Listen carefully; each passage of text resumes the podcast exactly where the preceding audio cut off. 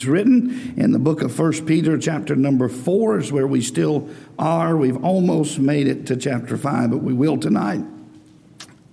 Chapter number four of the book of First Peter, and let's back up to verse 14, and then we'll continue on in our reading. Now, remember, uh, in this chapter, in entitled that I entitled this chapter, "The Warfare Considered," and um, I'm not on. So let me get on, and then we'll maybe it'll get on. We're looking here at the end of chapter 4. We all now? All right. Thank you, Brother Michael. At the end, at the beginning of chapter number 4, we were looking at the warfare considered and um, and we've made it down almost to the end here. Uh, we've armed our mind, arrested our members. We're anticipating the Messiah acting from the manifold. And this horrible alliteration, but it is what it is. Appreciate the miserable. And that's where we started before we get into chapter number five. We'll finish that up. Verse 14 of 1 Peter, uh, chapter number four. Um, if you be reproached for the name of Christ, happy are ye. For the Spirit of glory and of God resteth upon you. On their part, he is evil spoken of, but on your part, he is glorified. And so you can glorify the Lord in these situations without opening your mouth. And sometimes it's even better if you don't. When you're being reproached, remember he said, when you're reviled, revile not again. And so they may be reviling and they may be speaking evil of Christ and maybe speaking evil of you. Uh, but you don't have to defend yourself. You can be silent and bring glory to the Lord by not reviling and returning uh, that kind of behavior. Is that right? So, on your part, he would be glorified if you handle it properly. Now, verse 15 says, But let none of you suffer as a murderer or as a thief or as an evildoer or a busybody in other men's matters. And we ended our last uh, time when we were in 1 Peter 4 here, uh, looking at this matter of a busybody in other men's matters. And uh, we can't get enough of that uh, kind of preaching. It's kind of like preaching on the tongue. Uh, you can't get too much of that. Uh, we've all got a little member in our bodies that causes us the most trouble, and the Bible says it's set on fire of hell. And so we must be extremely careful uh, uh, with our tongues and um, being involved in uh, things we should not be involved with. And we looked at that, so we'll move on. But verse number 16 said, Yet if any man suffer as a Christian, let him not be ashamed, but let him glorify God on this behalf. It should be something we should be uh, thankful for, being allowed to suffer uh, and nothing to be ashamed of. Uh, that people make fun of us for believing the Bible. There's nothing to be ashamed of there. This world, this country especially, wants to, us to feel ashamed for being against and taking a stand for certain things. Uh, they want you to feel um, this is this is their main tactic uh, uh, of the left and, and even the right at times, but talking politically. But in the world speaking, they want to try to paint you into a box. They want to try to you're a bigot. If you don't accept that uh, two men can get married, you're hateful, you're mean, and you're bigoted. They want to name call you, and you ought to feel ashamed to believe that God would be against that. Uh, to deny people love. You know, you've heard all the crazy arguments that they make, and what do they want you to do? They want you to feel ashamed of that. Uh, they want you to be ashamed to be a Bible believing Christian. You ought, to, you ought to be ashamed that you don't dress like the world and talk like the world and act like the world. Uh, that's what they think. They, they try to shame us uh, into submission. Uh, by making you isolated and feeling like somehow you're not part of the rest of the group. Uh, you're not truly American if you don't do such and such, or you're not a certain color if you don't vote for a certain president. They want to they want to make you uh, any way that they can try to alienate you and make you feel like you're weird, you're abnormal uh, for not being. And the Bible does say we're peculiar. Uh, but uh, there's nothing weird or abnormal about believing the Bible, right? Standing on the Bible. There's nothing weird or abnormal, and nor is there anything to be ashamed of. But that is the world's tactics, and so when we suffer uh, for these things and we're categorized and we're grouped and we're put into little boxes by the world and, and called names and labeled and, um, you know, you, uh, don't don't feel ashamed about that. Don't feel don't let your don't don't let yourself feel uh, don't get down. Don't get depressed over those kinds of things. Don't don't let that get to you because uh, in fact the God said uh, the Bible said glorify God because that's what you're doing. You're glorifying God by standing for what's right. Uh, young people, a lot of your uh, friends that claim to be saved, they're going to go away from the church and they're going to run for the world, and you're not going to go with them, right? You're not going to go that route. And so they're probably going to make fun of you and they're probably going to make you try to feel ashamed for not running in the same excess of riot. You're missing out on all the fun, uh, all of those types of things that they'll try to tell you. Uh, I, I, don't think you're going to miss out on anything. In fact, I think you will, the only thing you're going to miss out on is judgment, right?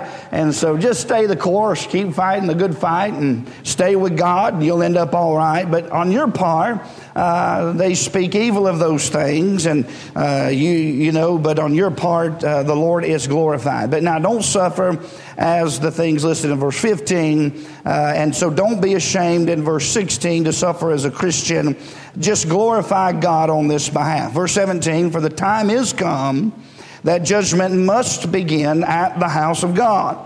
And if it first begin at us, what shall the end of them that obey not the gospel? And if the righteous scarcely be saved, where shall the ungodly and the sinner appear? That's a that's a put, ought to put a little fear in the heart of anybody that might be lost here tonight. Um, the Lord, uh, the Bible said here in verse 18, if the righteous scarcely be saved, where shall the ungodly uh, and the sinner appear? Uh, so when you look in on family business and see how God deals with His people, um, and uh, you look at you say if you're unsaved and you're looking in on those things, you need to be reminded of one thing.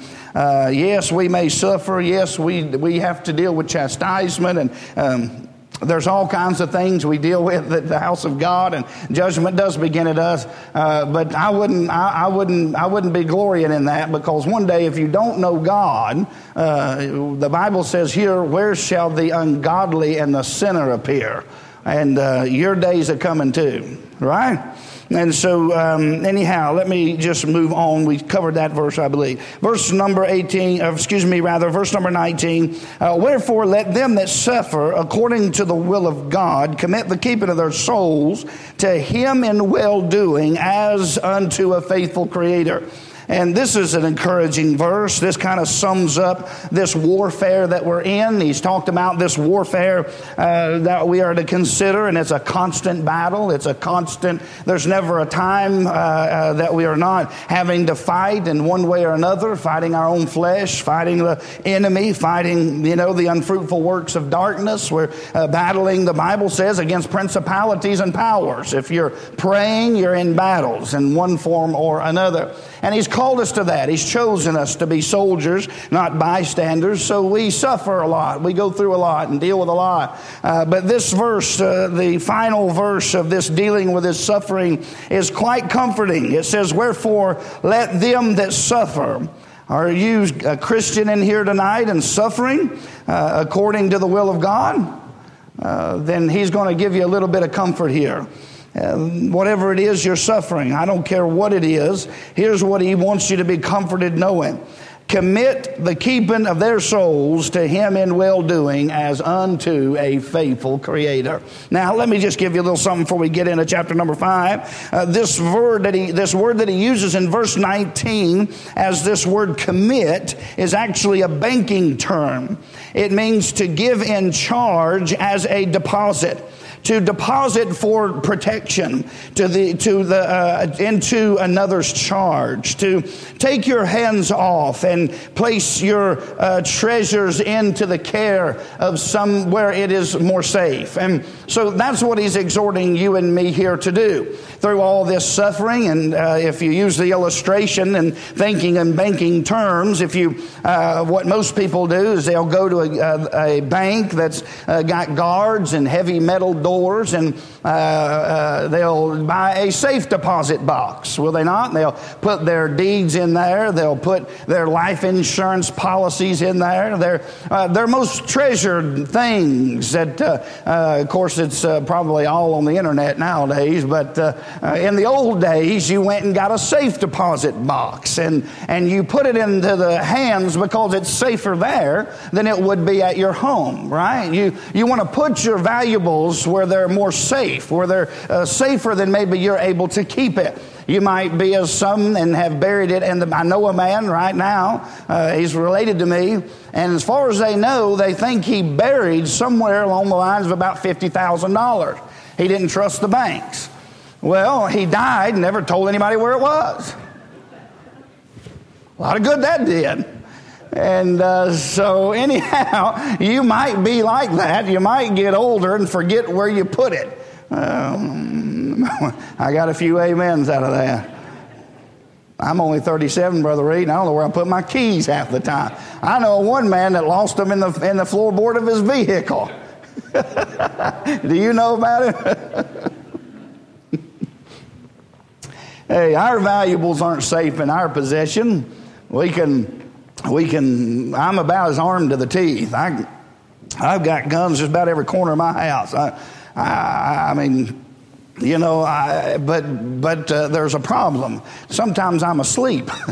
them guns ain't going to do no good, right?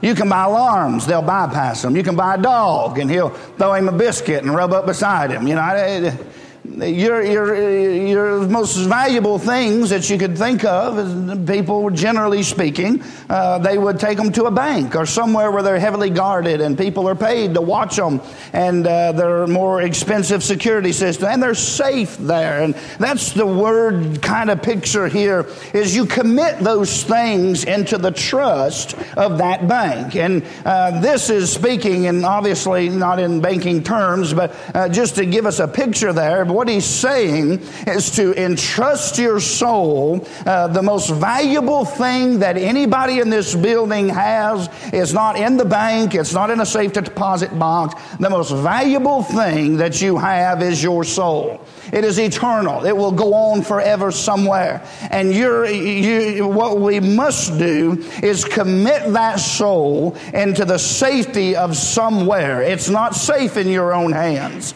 You're fallen. You're, you're, you're of your father Adam. You're of the earth and earthy. You can't keep your soul in safe and well doing because you can't do well. You can't have any power over your own life to lay it down or take it again. You wake up one day and then you might not the next day. Your, uh, the power of life is completely out of your hands. You don't have uh, control over those things. You, uh, your soul is not safe in your own hands. The only place that our soul is saved, is secure, is safe, and it is as safe as the character of Almighty God. And that's why we sing those songs. Uh, uh, as long as He lives, I live. And uh, uh as long as He never dies, I'll never die. And, uh, and so uh, the Bible says here that we're to commit our souls into the hands of this, and there's this qualifying word there, this faithful Creator. Brother Nathan, that's why he said, uh, that uh, um, um, that uh, and uh, those things that I've committed unto him, he's able to keep that which I've committed unto him against that day. This faithful Creator, if you'll commit your soul to him, this now you can't keep your hands on it, right? You can't take it to the bank and say, "I'm going to put this in the safe deposit box."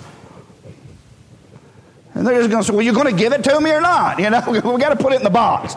You, you, can't keep your hands on it. You totally take your hands off of it and entrust it into the care of a superior power. Somebody who is able to keep it. Someone who is able uh, to uh, keep it safe and secure. And as you're suffering, the same goes. And we did that when we were saved. But every day as we die daily, we have to commit our souls into the hands of this faithful Creator Who will keep our soul. Uh, if you think about the soul, if you think about uh, all the things that are involved and attached to the soul, uh, um, it's in safekeeping with the Lord. Your, your emotions, you, uh, you getting depressed, you getting down, you being happy, all the things that you might go through in this t- uh, time of suffering, if you'll just keep committing your soul uh, unto God, this faithful Creator, it'll be safe. Now, let me read this verse to you. I had to write it down. I could quote it. Somebody sent it to me and it helped me this week. It's Proverbs 18 10. The name of the Lord is a strong tower. The righteous runneth into it and is safe. As the old umpires would say, safe safe and secure in the arms of this faithful creator. We are safe. Commit your soul, young people, let me exhort you. Commit your soul to this faithful creator. That is the only place the soul of man is safe in the hands of God, the creator. See, he created that soul. Did he not?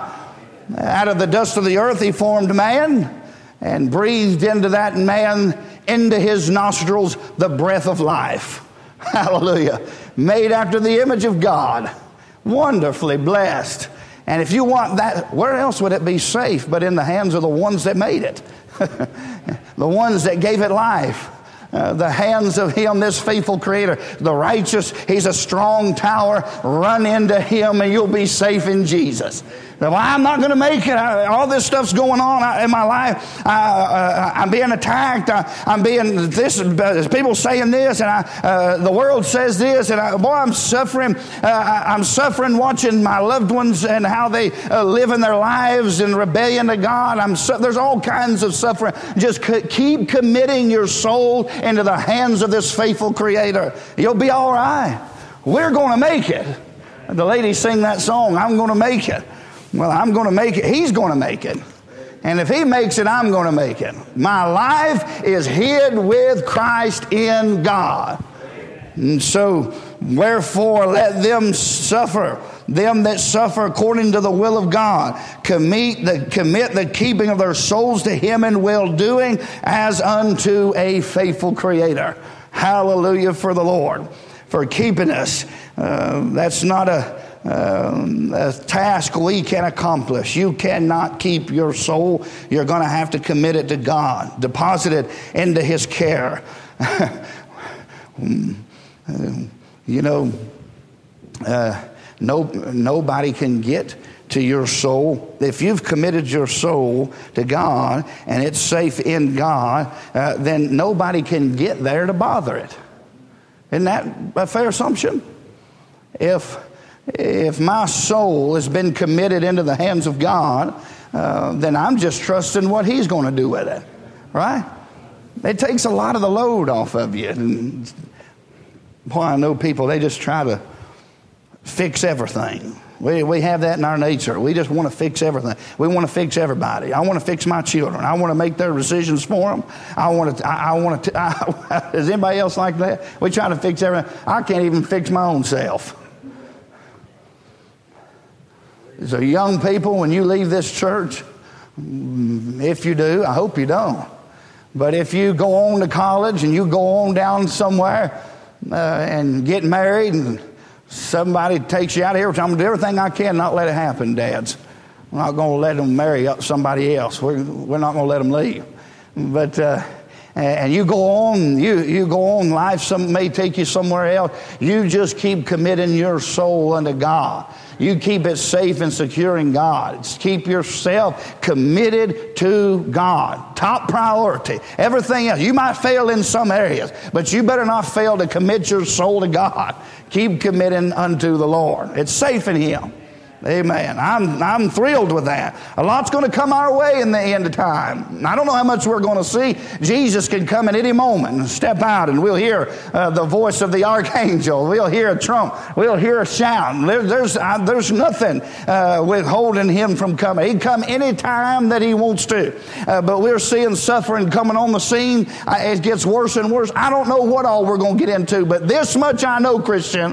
If you've committed your soul to God, it's safe. You are safe, you are safe, you are safe. And so committed unto Him in well doing. You have done well to commit your soul to God. I've committed myself to people and they've let me down. Have you? You've given them everything you had and they just turn on you. That's what human nature does. Don't let that shock you. People do that. But you can commit yourself to a friend that sticketh closer than a brother. He'll never leave you, never forsake you, never turn on you. The Bible said He's a faithful creator. He's never going to, every promise He's ever made will come true. He'll go to you to the, with you to the end of the world. He's going to keep your soul. He's going to keep you. Uh, in fact, He's going to give you a new body that's fashioned like unto His. He's going to take you to a home that's, uh, uh, that's fairer than day. He's going to uh, take, wipe the tears from your eyes. You'll never know pain. You'll never know crying, disappointment. You'll live forever and ever and ever and ever and ever and ever and in the safety and security of this strong tower. Where we'll never grow old. I got half a mind to sing that. Little Jordan tells me all the time, she said, I don't want to get old. I don't want to grow up like Sissy. Well, honey, I'm going to a land where we'll never grow old. Hallelujah. You say, well, how old will you be? I don't know. Do you know? I don't know how you age a person that's eternal. So it'd be hard to say I would be 33 Maybe we'll be as Jesus was 33 and a third year and have a body fashioned like his, will be olive colored. I, I don't know answer all those things. This much I know based on this Bible. My soul will be safe there. Amen. Smartest decision I've ever made. Wisest investment I've ever made is to commit my soul to the Creator God of heaven. I've doubted a lot of decisions I've made, but I've never doubted that one. Hallelujah. I hope you're saved tonight. All right, now that sums up these sufferings. So we'll just take just a few minutes, introduce this, and then we we are going to have our business meeting tonight. So we don't want to run this on too long, but I want to begin to look at this, and then we'll pick back up um, and begin to continue on in this thought. So I don't know how far we'll get, but chapter number five, I entitled "The Worker's Clothing," and uh, uh, or the wardrobe of the Christian. Uh, the worker's clothing. And he begins where he should begin at the, at, well, I don't want to put it that way because sometimes it's just taken the wrong way. Um, uh, uh, start out at the top uh, is what I was going to say, uh, but that's not really the reality uh, of the New Testament. Uh, but what I mean is start out with leadership. One man has told me many times in my uh, short uh, life as a Christian. It all rises and falls on leadership. How many people have heard that? And uh, he begins this, this uh, uh, closing statement here in chapter number five. And he begins with that very idea uh, that things are going to hinge quite uh, dramatically uh, on the leadership. Would that be a fair statement? things are going to hinge a lot on the leadership of the church. The things are going to hinge on the leadership in the home, right? Men, we're leaders of our home, and not so goes goes mama, but usually so goes daddy. Uh, so goes the home, right?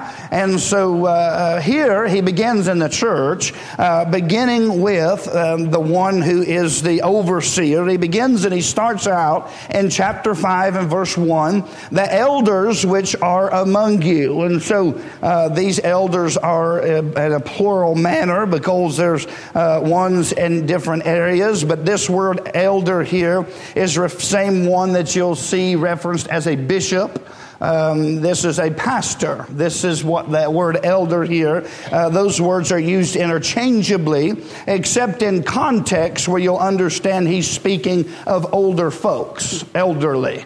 Um, but this here is speaking to elders in the sense of pastors and bishops. And so he starts out uh, beginning with me and talking to me and, and pastors that are in that position. And he said, Which are among you, I exhort, who am also an elder and a witness of the sufferings of Christ. Witnessing, one testifying to what has been seen. Uh, he's actually seen, a witness of the sufferings of Christ, and also a partaker of the glory that shall be revealed. Isn't that wonderful? That's uh, all of us can uh, come right in on that. The glory that shall be revealed. The Bible talks a lot about that. I don't want to get hung up there, uh, but there is quite a bit to that. Verse number two, let me go on. Here's what he charges the elders of these churches, these pastors here. Here's what his charge is to them. And I think it's uh, uh, uh, um, been uh, so well taught here. I'm not going to go in depth into all of those things because this church just, we just don't need that. But it is good to cover the grounds of the elder and what's expected of him. And number one responsibility of a pastor the number one responsibility. If I asked you that question, what in your, just in your mind, don't answer it out loud, but if I asked you tonight, what do you think that, that my number one responsibility is? Um, now, most of you older, been around here a while, uh, your, your first response is going to be preach the word of God, be instant in season, out of season, reprove, rebuke, exhort, all long suffering and doctrine. And you'd be right. That, that is the number one responsibility of God's pastors is to preach the word of God. Now, that uh, I'm using preaching there, uh, but uh, this is feed. I'm going to uh, back up and use the word to feed uh, the flock of God because a bishop then must also be apt to teach. He must be able to teach. So by teaching and preaching of the word of God, he is to feed people, not his opinions, not politics, not headlines, not news stories. He is to preach and to feed people the word of God. Amen. And uh, so that is the number one responsibility of any pastor that's been called uh, by God and is pastoring a church today. And I, if I ever get in a place where I get too much going on in my life that I don't have time to give myself to the study of this Bible to be able to feed you people the Word of God, I'm going to quit and go get me a job. Right? I can fail you in a lot of ways. I may not be at every uh, single uh, time uh, that you hurt yourself, and I should be. I may not be able to faithfully visit, and I should be. I may not be able to do a lot. There's a lot of areas that this preacher and any other pastor can fail. But God have mercy on our souls if we fail to feed you the Word of God. That is the most important thing a pastor can do. I don't care how charismatic that he is. I don't care how friendly he is. I don't care. I, I mean, there are some uh, people, and, and, boy, they're so gifted at that, uh, uh, and that's wonderful. Uh, but I'm telling you, the most vital thing for a pastor and the most important thing for the people in the church is that they are fed the Word of God rightly divided. Not in word only, but in spirit, in power and demonstration of the Spirit of God. And uh, so we um, cannot fail. And so, well, Brother Clint, how can I pray for you? Pray that I don't ever fail in that great obligation that I have to God. I'm going to answer to God for that. I've got to feed you, faithfully feed you the Word of God. So this thing happened with my throat, and this thing, well, it, it, it bothered me all to pieces because I couldn't do what God called me to do. And my prayers like, God, I'm not trying to tell you your business, but Lord, I'm going to need that voice if I'm going to feed them. Right? I've used that example as like a pitcher losing his arm. But the truth is, he could use his other arm and train himself to throw left handed, could he not? You only got one voice. You're not going to be able to do it. I can sign to you, but I don't think that's going to work. Now, so Elders, is what he says to you, uh, to anybody pastor in a church, the most important thing I cannot, and here's what the devil constantly does. Uh, and this is why you constantly have to be a prayer for me, because he wants to do, introduce anything he can uh, to get me out. Study to show thyself approved unto God, wherein needs not to be ashamed, rightly divine the word of truth. He will work anything he can into my life to keep me from effectively feeding you the word of God, right? Anything. He'll do anything he can do. He'll try to offend you with it so that you won't listen. I've talked to some people uh, uh, years ago and said, Well, I'm going to be respectful to him. I'm going to stay here. I'm not going anywhere, but I'm not going to listen to him. I don't have the words for the kind of stupidity that is. Well, get somewhere where you can get fed, right? That's what's the most important thing for our family. Get someone. I want my children. You, you parents, what's the most one of the most important things you want? You want a pastor that's going to preach the word of God to your children. Man, I can't fail you in that. Pray for your pastor that he'll feed you the word of God. Amen. That's a boy. That's an important job. There's so so much. Uh, there that I would like to continue on, but uh, I am online. If you're a member of a church and you happen to be listening, uh, man, uh, pray for your pastor. Pray that he'll be able to feed you the Word of God. How many times did he tell Peter, You love me? Feed my. Right. If you love me, here's what God tells me. If, oh, Lord, I love you. Lord, I love you. And I do love the Lord. All right, Brother Clinton, if you love me, feed my people. See, you're not mine. You don't belong to me. Right? You're God's. I'm a steward. I'm a overseer, the word's going to use here. But you belong to God. That's why this crowd, you ever get in a church where they have an unquestioning, undying loyalty to a man? Run. That is what we call a cult. Right? Well, that feels good to preach. We got to have business meeting, but these are great. These are great scriptures. I, and, and, and here's why I think they're so great because it's just so helpful to be reminded. I've seen people get so upset now the pastor not and, and, not here. I don't think I could name one thing to even use as an example here. And so I have to go back in my pitiful little memory. But I do remember somebody being mad at one preacher because he wouldn't go back to shake hands with them. Now, brother, Reed, I try my best to shake hands. But if I fail to shake your hand, but I'm feeding you the Bible, hang in there. Hang in there. Right? I, and I know it hurts. I, I know it does. I, I know you uh, people want loved and they want cared for and they want. And there's places that'll roll the red carpet out for you, uh, and uh, you can find them. They're not hard to find. Uh, but uh, uh, just get what I'm saying is get in somewhere where somebody loves you enough more than shaking your hand and making you feel good to make sure you come back. Somebody that'll get up and preach the Bible to you right? The unadulterated truth, regardless, and who's not going to change what he preaches based on how much money he's getting, right? Because that's what he's going to go and deal with. Well, I can't deal with that because so and so gives good. You giving good here don't buy you extra favors for not getting preached to. Has anybody ever heard people doing that before? Well, I'm glad we don't have to deal with that, aren't you? But it's good to keep us on. So that elder, my, my greatest desire of my heart the greatest desire in my heart is to feed this church the Word of God. And I thank the Lord that nobody interferes with that. I thank each and every person. I know churches right now. I know them right now, brother. I know them right now. Well, they're literally trying to tell preachers what to preach and what not to preach. Well, I thank God I can be in a church nobody's ever even suggested a verse I ought to preach or not to preach. Nobody gets involved in that business whatsoever. Thank the Lord. And so just keep that going. Keep that going. Say, well, I don't think that's the message he ought to preach. Well, the Lord will deal with me. It may not have been. I may have missed it. But just let the Lord deal with me on that, right? Anyway, these are these are some things that are just good to cover. It's maybe maybe you know you say, well, are you trying to, deal with? Absolutely not.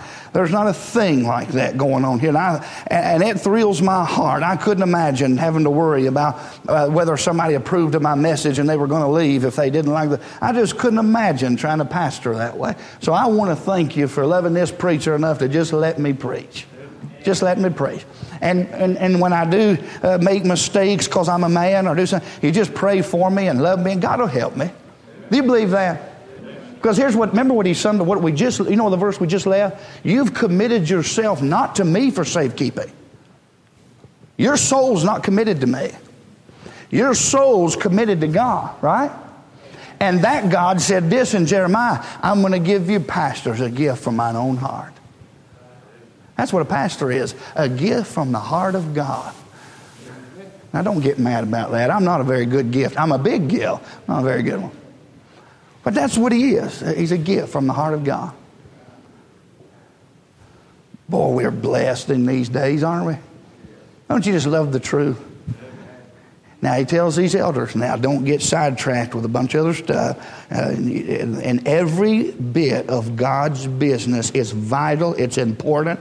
And I believe one man said it in the, in the business meeting I think that we had. There's no business, or maybe it was Brother Beard, but uh, you'll agree with this, and I'm done. We'll finish up here. Uh, there's no business on planet Earth more important than God's business. And that is a true statement. There's nothing going on on Wall Street more important than what's going on in, that, in the local churches. This country is not hinging on, on stock advisors, it's hinging on people in the pews and people in the pulpits praying and preaching the Word of God. We got to have a business meeting. Well, we're going to go into these and look more at some of these verses to um, just to be refreshed on feed the flock of God which is among you I don't feed other people's sheep. I wish many pastors could read that verse again. I, it's not my job. Uh, I feed the flock of God which is among you, right? Yeah, the church here, that's my people. I don't have business pastoring other members, right? To other churches.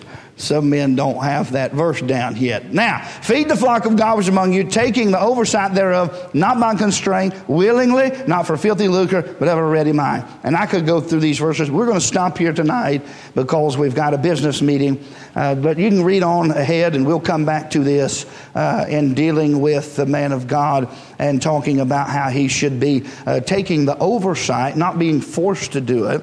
He shouldn't be doing it involving money and various things. So we'll we'll go through that and look at it, and it will be a great help to all of us to just be reminded of that great truth uh, about the uh, pastor. And then I get to sit there and uh, read them and think, "Oh Lord, help me." help me. I see I failed this one and this one and this one.